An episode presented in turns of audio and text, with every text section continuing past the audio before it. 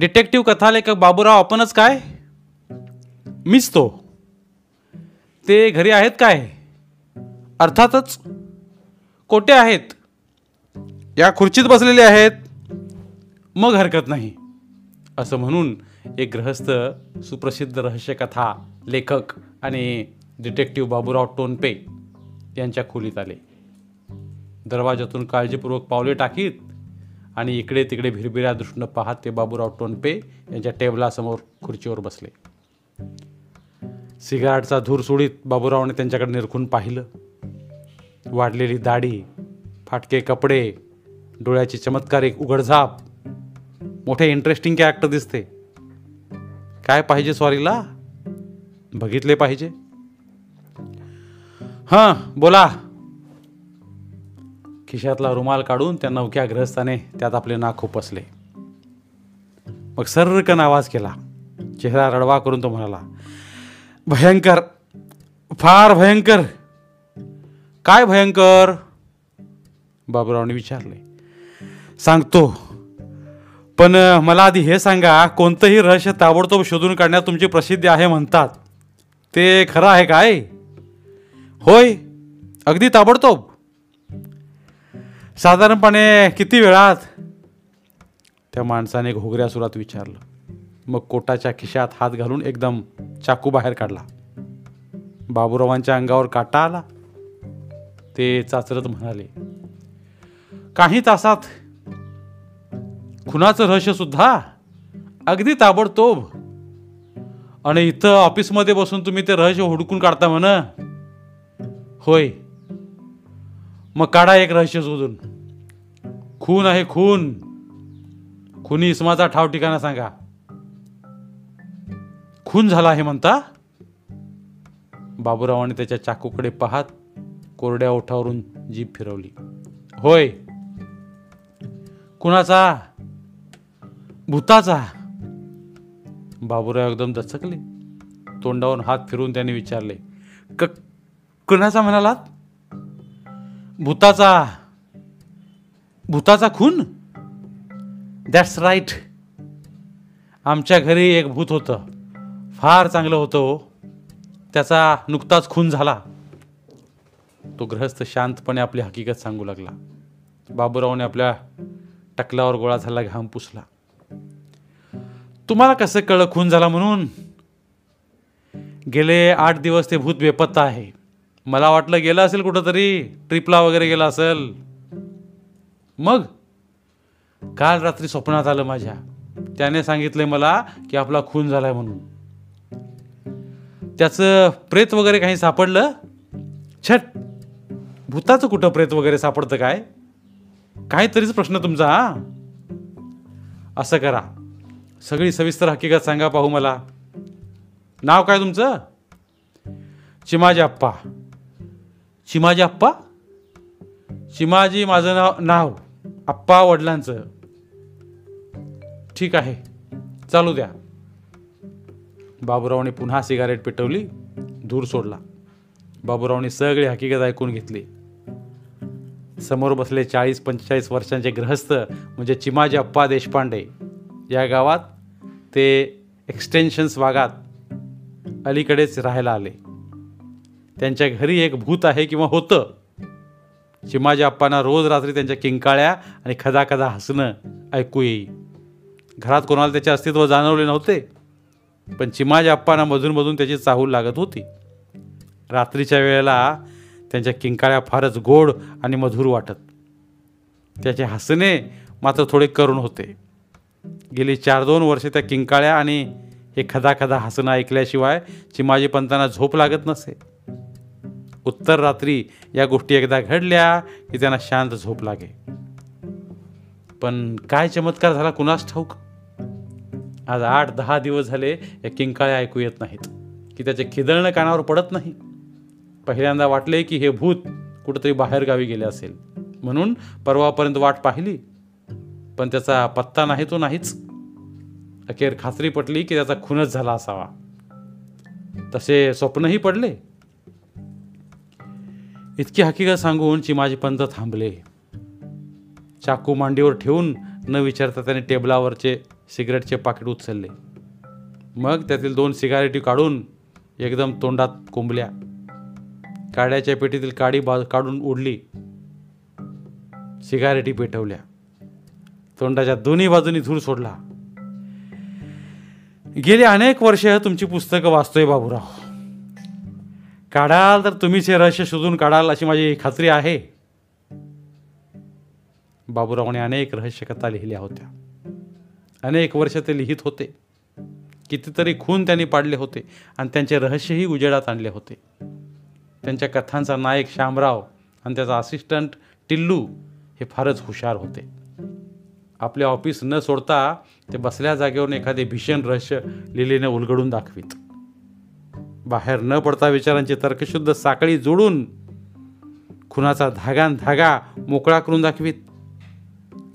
श्यामरावांच्या या कर्तृत्वावर वाचक बेहद्द खुश होते.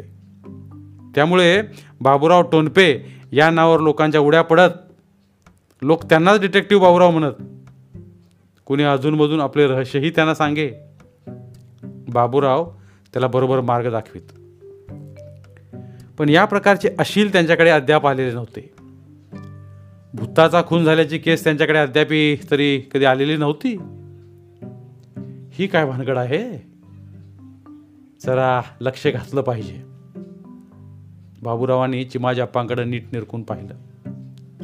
चाकूची धार आणि त्यांच्या तोंडावरची काळजी आणि उदासीनता त्यांना जाणवली. या प्रकरणाचा नीट निर्णय लावला पाहिजे हे त्यांच्या लक्षात आले. चिमाजी अप्पा आता आपण चर्चेला सुरुवात करू. करेक्ट तुमच्या शामरावाची हीच मेथड आहे नाही? पण तुमचा टिल्लू कुठं आहे? टिल्लू माझ्या गोष्टीत आहे. प्रत्यक्षात मीच एकटा दोघांची ही चर्चा करतो. असं.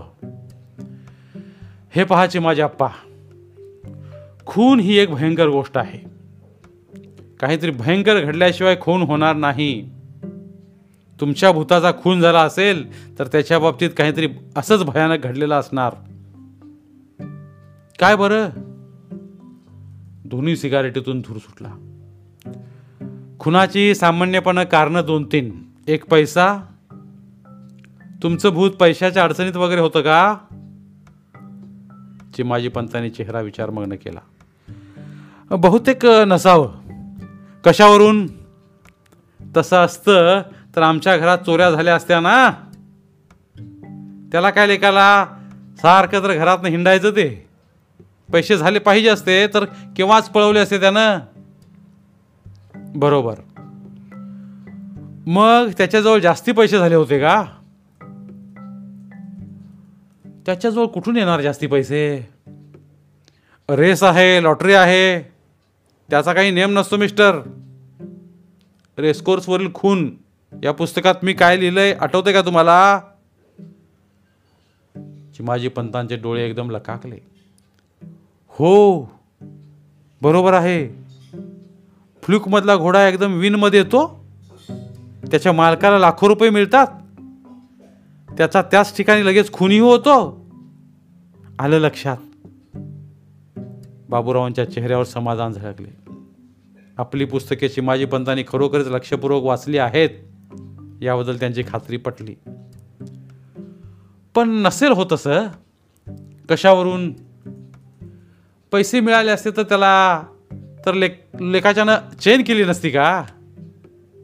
उडवले असते सगळे पैसे. किंकाळ्या फुडीत बसलं नसतं. तुमचं म्हणणं बरोबर आहे. मग आता राहिलं आणखी एक कारण. बाबूराव गंभीरपणे म्हणाले प्रेम प्रकरण. कोणतं?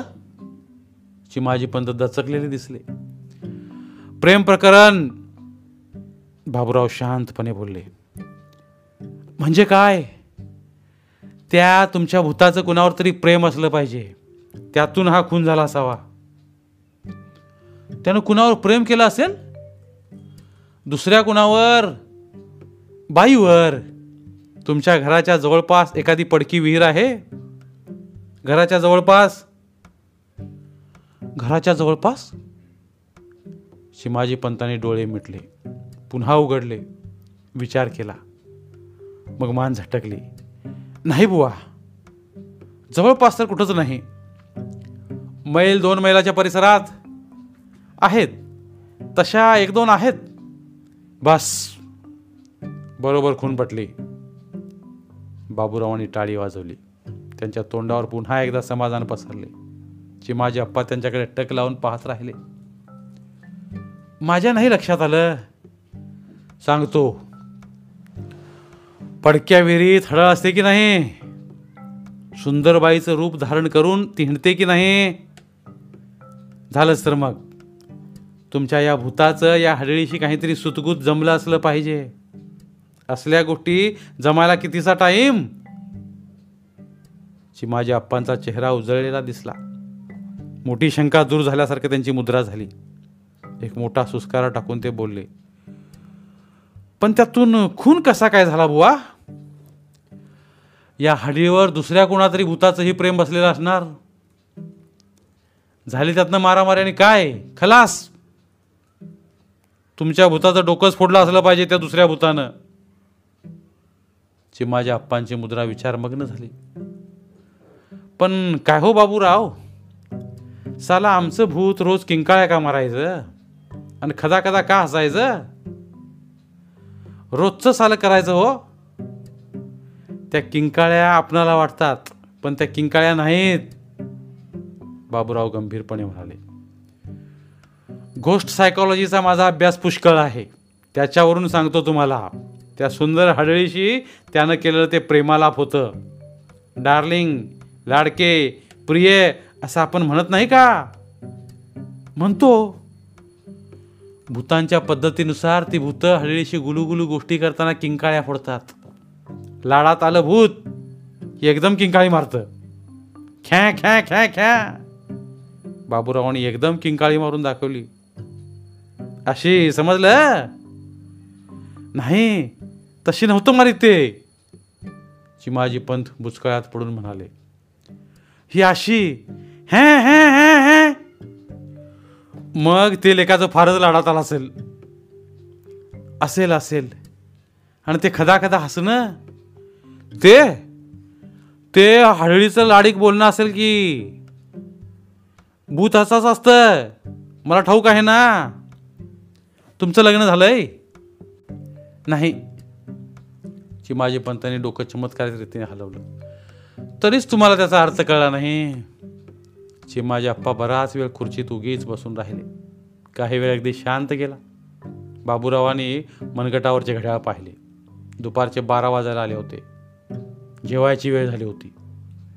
त्याच्या आत हे प्रकरण संपायला हवे होते. चिमाजी पंत थोड्या वेळाने म्हणाले खुनाचं कारण टळलं.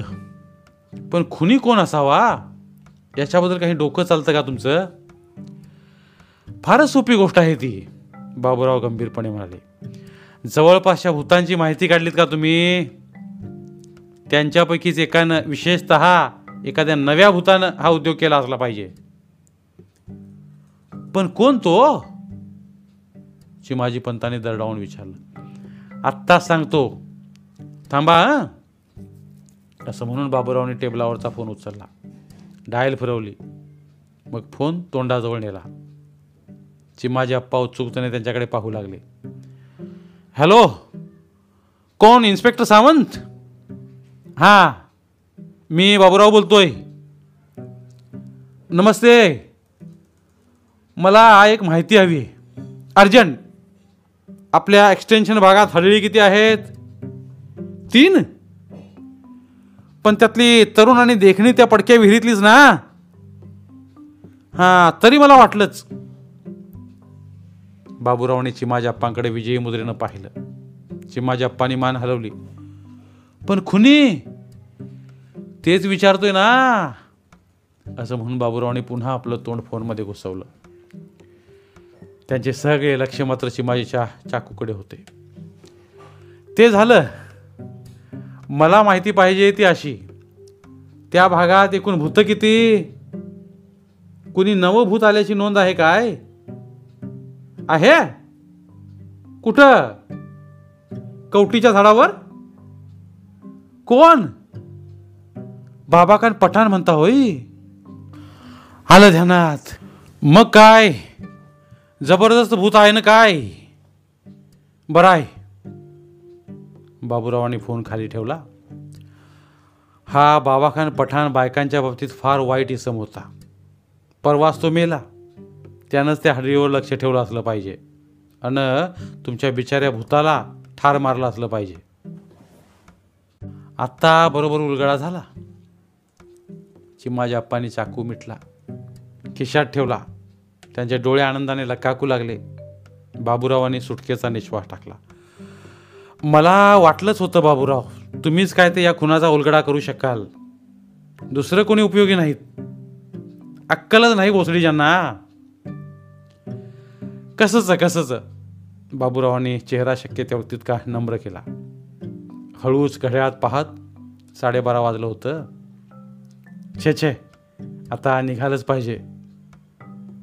खर्चात न बसता बाबूराव तसंच टेबलाजवळ ताट उभे राहिले. बरं आहे मग जाऊ का मी? चिमाजी अप्पा देशपांडेही उठले. चला ना मलाही जायचं आहे कुठं जाणार तुम्ही? घरीच ना? हो. तुम्ही व्हा पुढं. चिमाजी पंत उठले. पुन्हा मगाप्रमाणे काळजीपूर्वक पावले टाकीत ते दरवाजाजवळ गेले. मग दरवाजाबाहेर पडून दिशेनाशे झाले. बाबूरावने मोठा सुस्कारा टाकला. मग पुन्हा फोन उचलला. डायल फिरवली.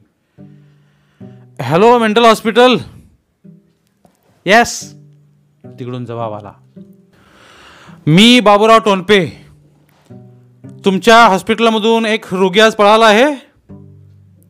रहस्यकथा वाचायचा वेळ आहे. कसं कळलं विचारू नका.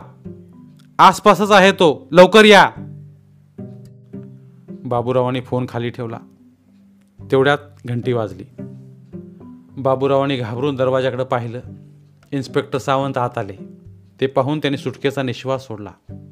घोगऱ्या सुरात ते म्हणाले काय सावंत साहेब? काही विशेष?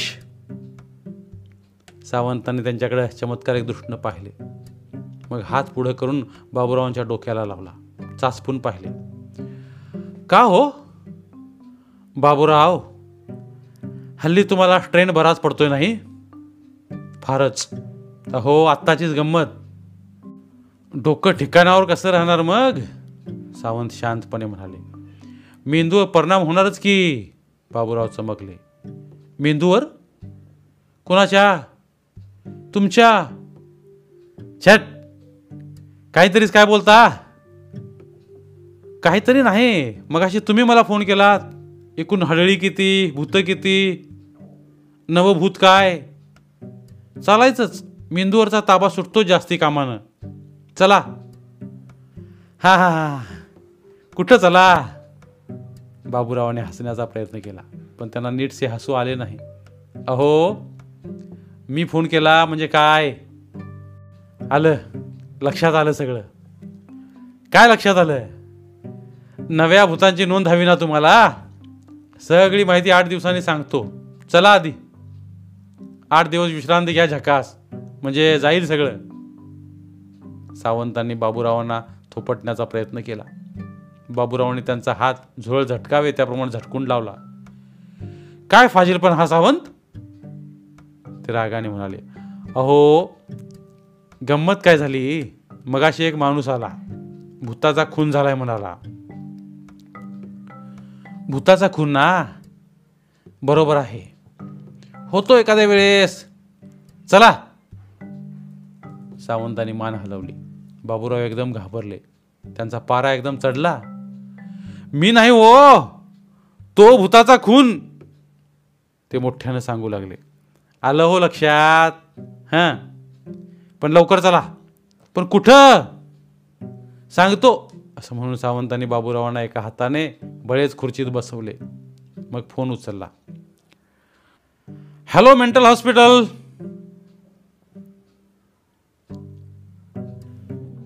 धन्यवाद. तर मित्रांनो ही होती आजची गोष्ट. जर तुम्हाला आमचे व्हिडिओज आवडत असतील तर आमचे व्हिडिओज लाईक करा. आणि त्याबरोबरच अशाच नवीन नवीन गोष्टी ऐकण्यासाठी आमचं चॅनल सबस्क्राईब करा. आणि सोबतच बेल आयकॉन क्लिक करा.